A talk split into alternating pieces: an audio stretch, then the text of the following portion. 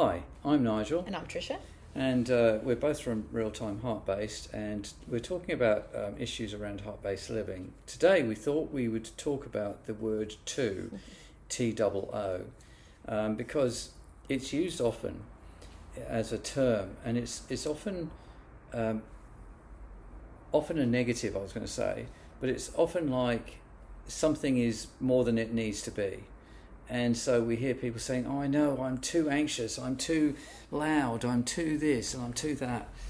And so it always feels like um, when we say that about ourselves, uh, it almost feels like there's a lot of things we need to do to stop the too. Mm. We've got to stop it. Mm. It's, it nearly sounds like an apology for, yeah. you know, um, a, a way of of you you know you're apologizing for something mm. about you know the way you're bringing yourself to whatever it is so um, so within that you know it's a judgment on yourself mm. it's nearly well it would have to be because if you've already measured that it's too much of something or i'm too this or that's too much you know it's already got that little bit of judgment mm. in there and often it like you said it sounds a little bit like um, you're not um, you're not measuring up in some way, or you're or it's excessive, and um, again, uh, we feel that it's worth in each case to explore what are we really wanting to express there, mm. because um, when we ask some people why they've said too, like I'm too loud, I'm too chatty, I'm too this, often people will say, well, that's what other people have told me and we'll say, well, how do you feel in yourself? So it might be a good idea when we hear that uh, to translate it into mm. something for us that says, is that something I want to work with, work on, mm. or is that something that's just someone else um, imposing their picture of things onto me? Yeah, where's it come from? So where's it coming from? Yeah. And um, so I found often that that when we really pursue it, so someone might, for example, someone might say, "I drink too much." Okay, now, in in a sense, it doesn't actually mean a great deal because we don't actually know what too much means. Is, uh, is it that I'm having five bottles of wine a night? Is it that I'm having a glass of wine every Sunday? And depending who you are, you might regard one or the other of that as hardly anything or far, far, far more than is necessary. And so this is why uh, the idea of too doesn't really help with the with with what it what the meaning is behind it. Mm. Understanding so, it. understanding it and yeah. the context of it. So uh, often our expressions come from other people who lay them on us, and we haven't really understood what that what that really meant. And so this translation might really help turn something like that into meaning, meaningfulness, and therefore a constructive way helpful. forward, helpful for us mm. to improve. So instead of saying I drink too much, might be might be good to actually say, well, what am what am I really expressing there?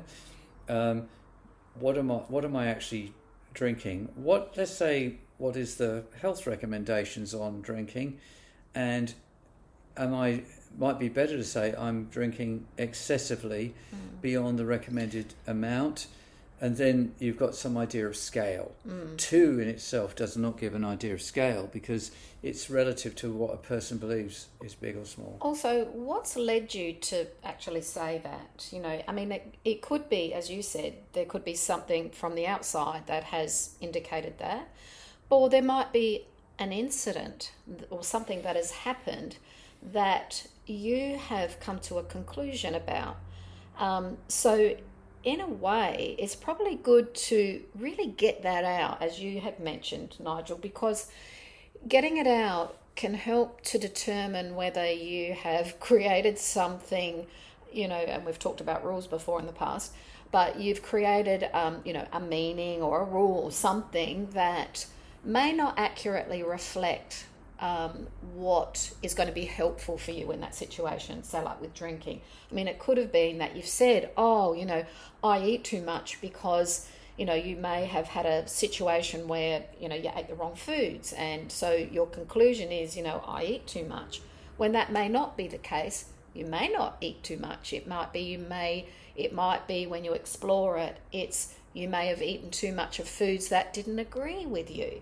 Um, so that exploration is really important rather than just leaving it as, you know, this too much or, you know, whatever that is.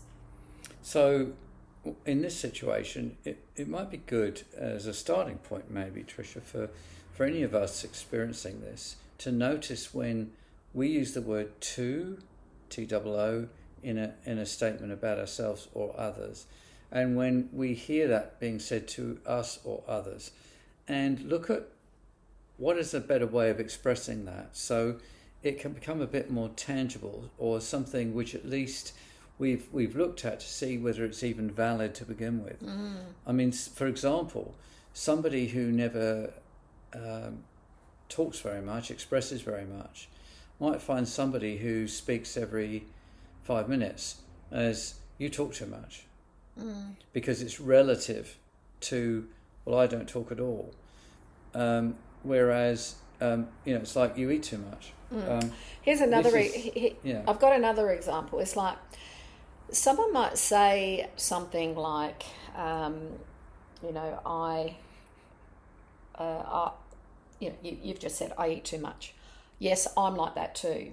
Mm. So they might agree with I'm like that too, or I do that too, and um, I whatever that is. So I, you know, I like whatever it is. You agree with it, thinking that what you are or what you you do or what you engage in is similar, the, similar or the same as another person. So quite often. I mean, there's lots of reasons for that because all of a sudden you've got a connection. Wow, mm. we're the same, and you know, there's a there's a lot about wanting to be like mm you know others and so we we we connect in that way however as we know quite often we're miles apart we're worlds apart like you have mentioned one person might drink one drink a, a week and another person yeah i drink a lot too and they drink five drinks an mm. evening mm. so what is that too and ultimately uh, we're not we're not necessarily aiming to fit in with others uh, we're aiming to live a life where we can be at our best. So, whatever the too is, whenever we can, if we can bring some tangibility to it and look at what is recommended for us, we can work out whether that word too is actually even accurate. You know, I eat too much and I might have, um, or I drink too much and I might have a glass of wine a week. Um, and I can look at research for that and find, oh, that seems to be okay if that's what I want to do. Um, whereas if I was drinking uh, a bottle of wine a night, I might look at that research and it might actually say, you know, this is not sustainable and potentially harmful uh, to me and my well-being. So my wellness and well-being. So whenever we can, the idea of translating the word too into tangible, mm. understandable, relatable is important so that we know, firstly, whether we want to do something with it, whether uh, we, there is an improvement available to us for that, or whether it's something that's just someone else's opinion relative to themselves that they're thrusting on us. So, this is one of these words that, that is good to explore for ourselves, perhaps, and really look at translating it into uh, what what's really behind it and what is best for us mm-hmm. and, and, our wellness and well-being and happiness. Mm.